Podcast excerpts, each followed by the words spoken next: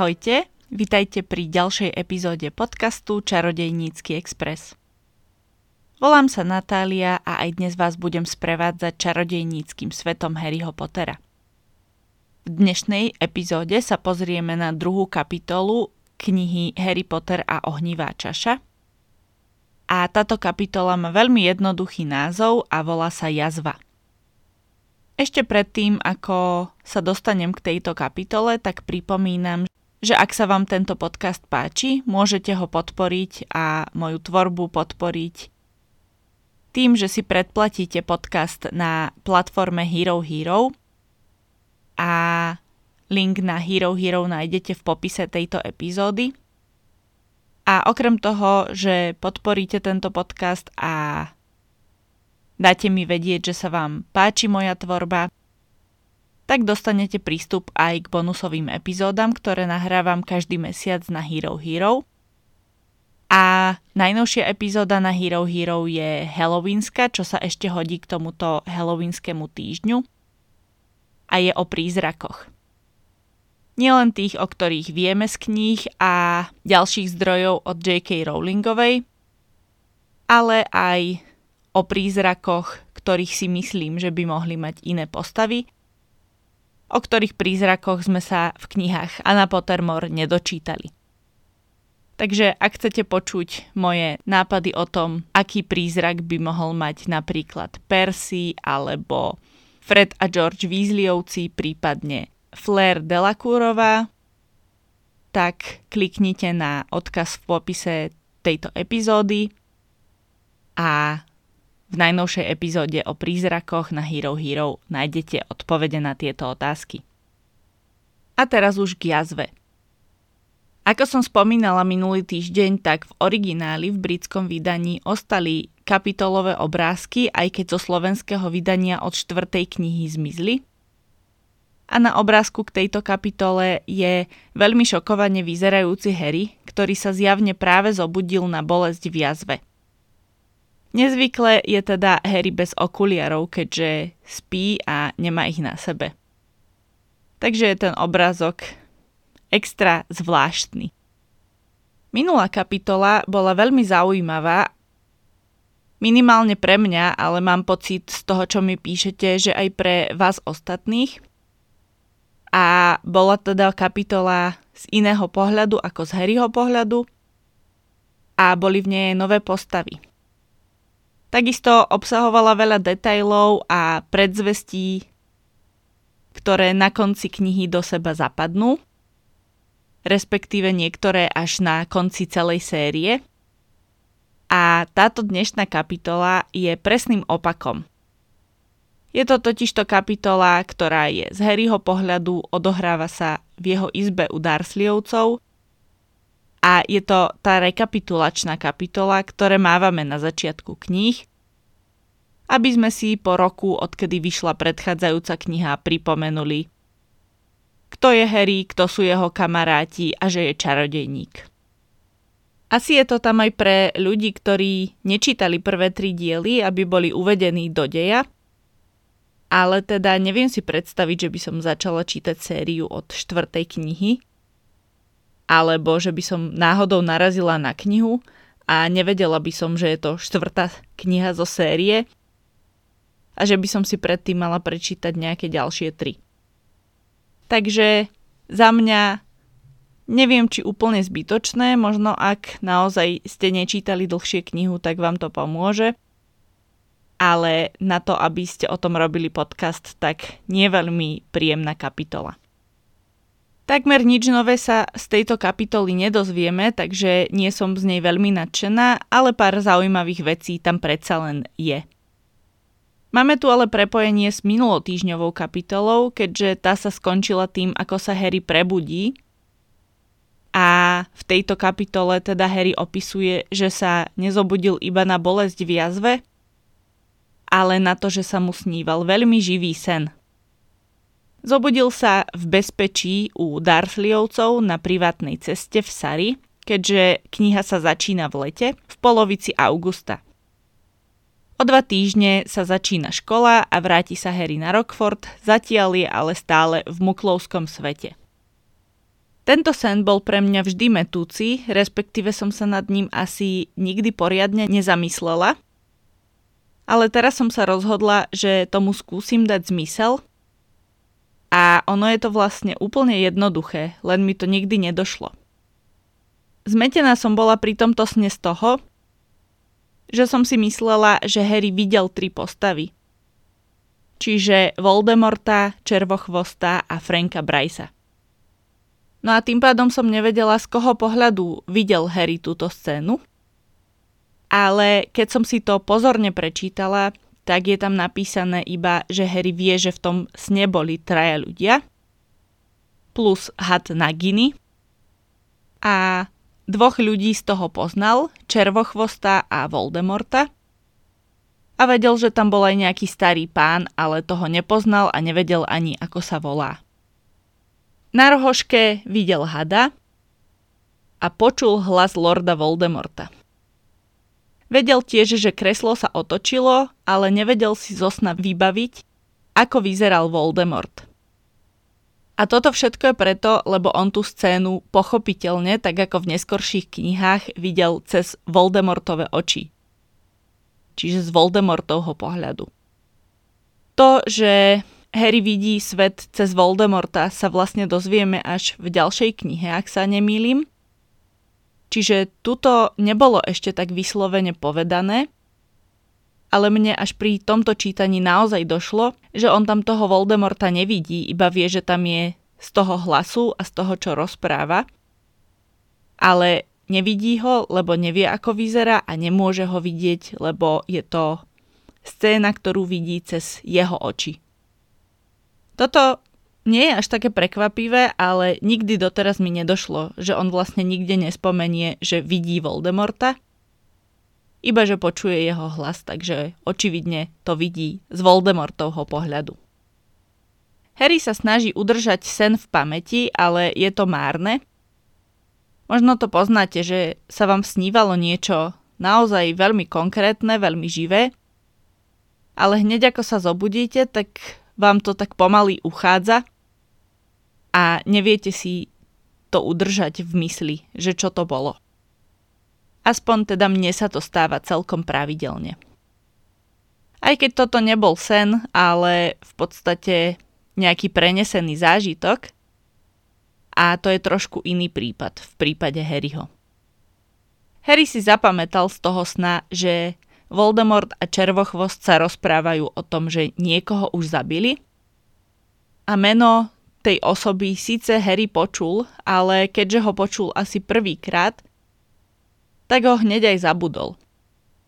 Ešte toto meno bude počuť počas roka niekoľkokrát, ale nevybaví sa mu pritom táto spomienka, lebo teda počuť meno raz a vo sne asi nie je dosť trvalá spomienka na to, aby keď potom bude počuť na svetovom pohári v metlobale meno Bertha Jorkinsová, tak si vybavil, že o tej som už počul, keď sa mi snívalo o Voldemortovi a Červochvostovi. Takisto sa Harry zo sna dozvedel, že Voldemort chce zabiť aj jeho. To by malo byť asi šokujúce odhalenie, ale vlastne ani nie je, aspoň myslím, lebo Harry predsa vie, že ho Voldemort vždy chcel zabiť a niekoľkokrát sa o to už pokúsil, takže toto Harry ho až tak šokovať nemohlo. Ako som povedala, táto kapitola sa odohráva v Harryho izbe na privátnej ceste číslo 4, ktorá ale tento rok vyzerá úplne inak ako doteraz. Všetky jeho čarodejnícke veci má totižto pri sebe, a to vďaka Siriusovi.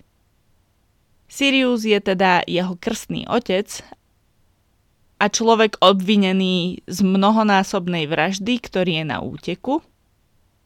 A takto to povedal Harry aj Dursleyovcom. Čiže Dursleyovci vedia, že s týmto nebezpečným človekom je Harry v kontakte a asi sa boja, čo by sa stalo, keby na Harryho boli príliš zlí. Takže Harryho leto je tento rok oveľa lepšie ako všetky doterajšie. Určite tomu strachu pomáha aj to, že Harry zabudol spomenúť, že je Sirius nevinný a že teda nezabil všetkých tých muklov. A určite tomu dodáva trošku relevancie aj to, že Siriusa videli v muklovských správach. A keď sa dostane do muklovských správ, tak musí byť naozaj nebezpečný aj pre muklov, takže berú Dursleyovci túto hrozbu určite veľmi vážne. Harry má teda po izbe porozhadzované veci ako kotlík, metlu, habity, prútik a knihy, ale reálne môže využiť iba tie knihy, lebo asi nebude robiť elixíry v lete u Dursleyovcov. Na metle lietať nemôže, keďže je to husto zastávané predmestie Londýna, takže tam by asi nebol veľmi nenápadný. A habity takisto používať asi nebude. No a prútik používať nesmie, keďže má zakázané čarovať. Takže jediná výhoda je, že si môže čítať či už knihy do školy, alebo teda robiť si úlohy. A tiež môže si čítať o metlobale, o svojom obľúbenom športe vo voľnom čase. Momentálne ale Harryho veľmi metlobal nezaujíma. Zaujíma ho jeho bolesť v jazve a čo to znamená. Keďže ide o rekapitulačnú kapitolu, tak spomenutie bolesti dáva Rowlingovej príležitosť vymenovať doterajšie najvážnejšie Harryho zranenia za tie 3 roky, čo je na Rokforte. Ale čo je dôležitejšie, tak Harryho skúsenosť s bolesťou jazvy je taká, že ho boli vtedy, keď je Voldemort niekde na blízku.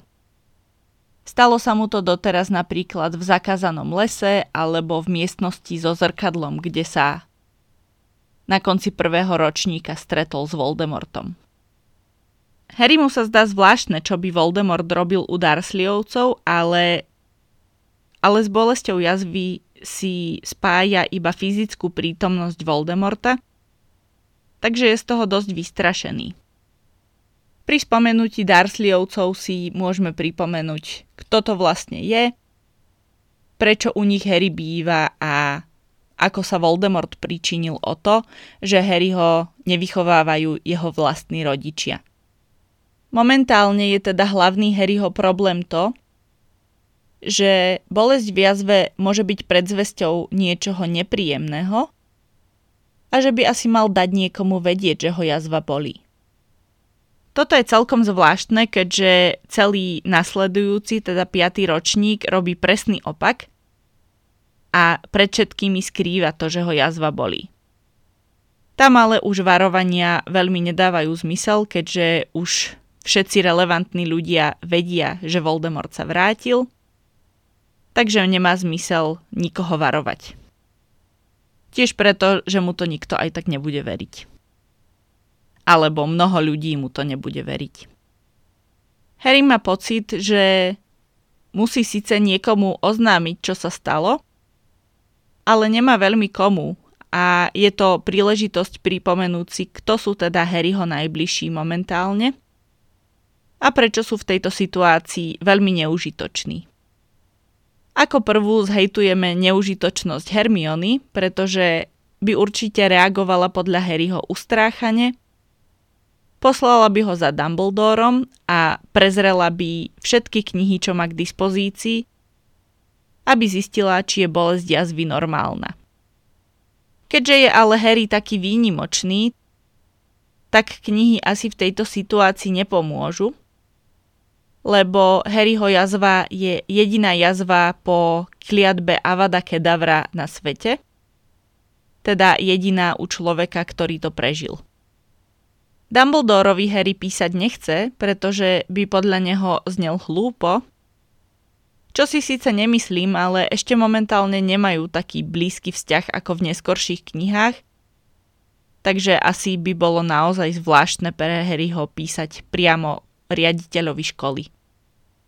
Harry tiež rozmýšľa, kde je asi Dumbledore a kde by ho asi Hedviga našla s tým listom. A Harry sa síce pobaví na myšlienke, že Dumbledore je niekde na pláži a natiera si nos opaľovacím krémom, ale pravdepodobne Dumbledore reálne trávi leto tak, že hľadá ľudí z Voldemortovej minulosti a takisto chystá trojčarodejnícky turnaj, ktorý sa bude tento rok konať na Rokforte. Takže asi nemá Dumbledore najzábavnejšie leto, ale možno aj on tuší, že vojna sa blíži a preto sa na ňu musí čo najlepšie pripraviť. Ďalší veľmi blízky Harryho priateľ Ron by asi reagoval rovnako zdesene ako Hermiona, aj keď by to vyjadril teda inými slovami. A takisto by asi zburcoval celú rodinu a Harry nechce Weasleyovcov zaťažovať. Hlavne Harry má vidinu toho, že možno ešte časť leta strávi u Weasleyovcov, a nechce, aby mu to pokazili ustarostené pohľady na jeho jazvu. Zaujímalo by ma, čo vedeli Weasleyovci o tom, čo sa stalo na konci predchádzajúcej knihy a či vedeli o Pettigrewovi a o Siriusovi. O Siriusovi sa Molly dozvedela až po trojčarodejníckom turnaji, kedy sa odhalil v nemocničnom krídle. Teda odhalil, že ten pes, ktorý tam sedí pri Harrym, je Sirius.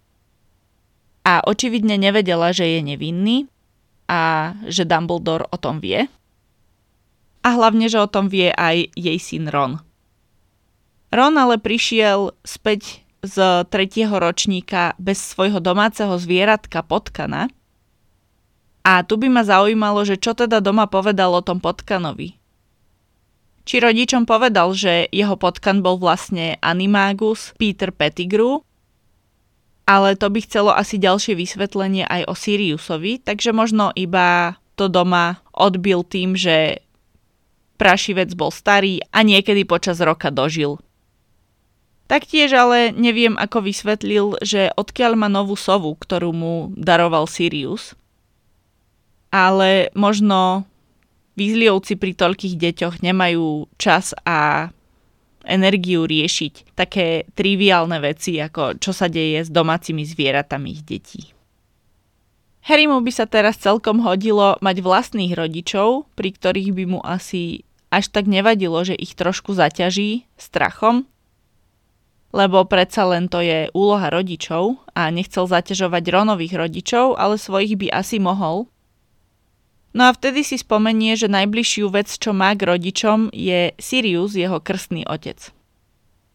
Zdá sa, ako by na to skoro zabudol, čo je celkom pochopiteľné, lebo tá informácia, že má krstného otca, ktorému môže napísať, je preňho celkom nová. Ale ani jeho nechce veľmi zaťažovať, pretože sám Sirius má toho asi dosť.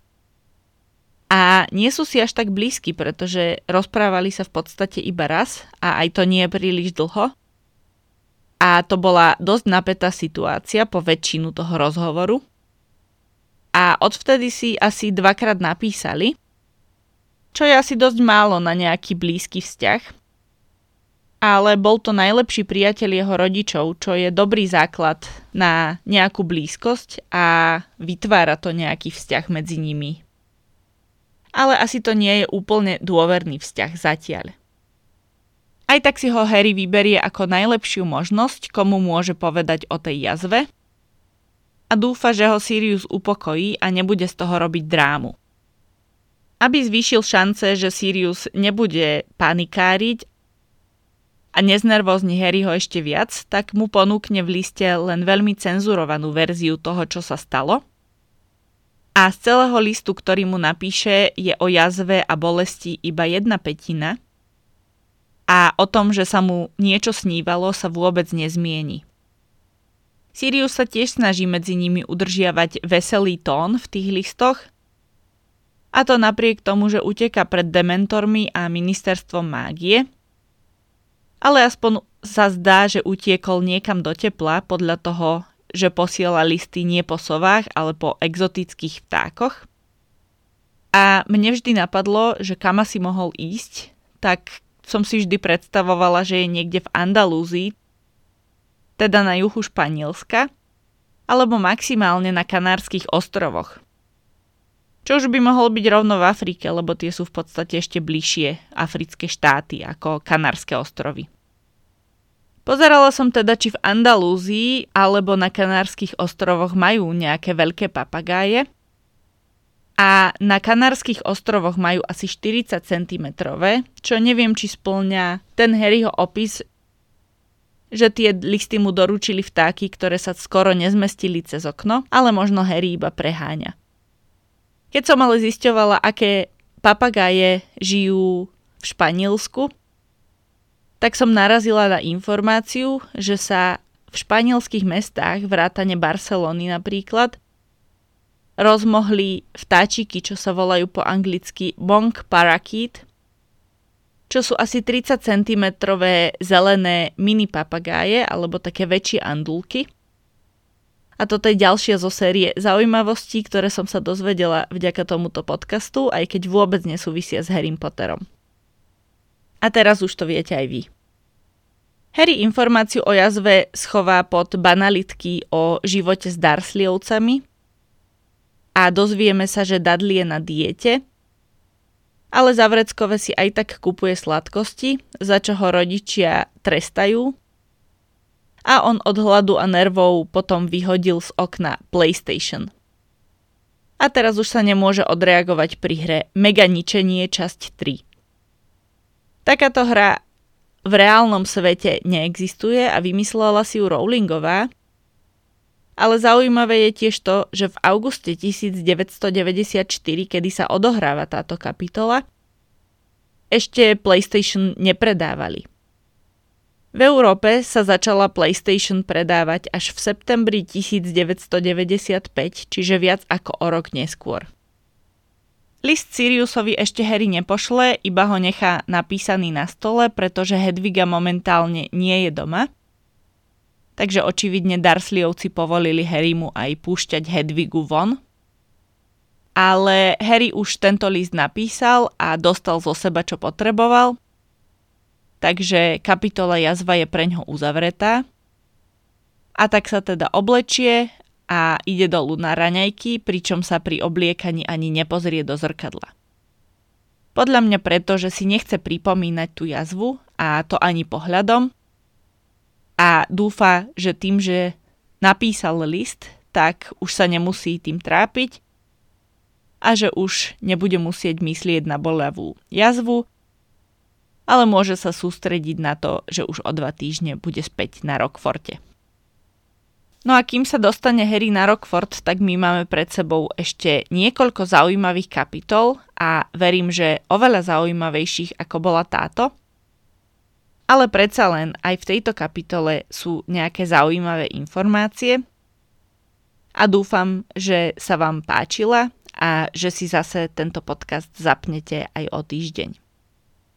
A ak by ste chceli si vypočuť ešte niečo viac halloweenské, viac strašidelné, tak kliknite na odkaz v popise tejto epizódy a na Hero Hero môžete teda nielen podporiť tento podcast, ale aj vypočuť si bonusový obsah, ktorý v tomto hlavnom podcastovom feede nenájdete.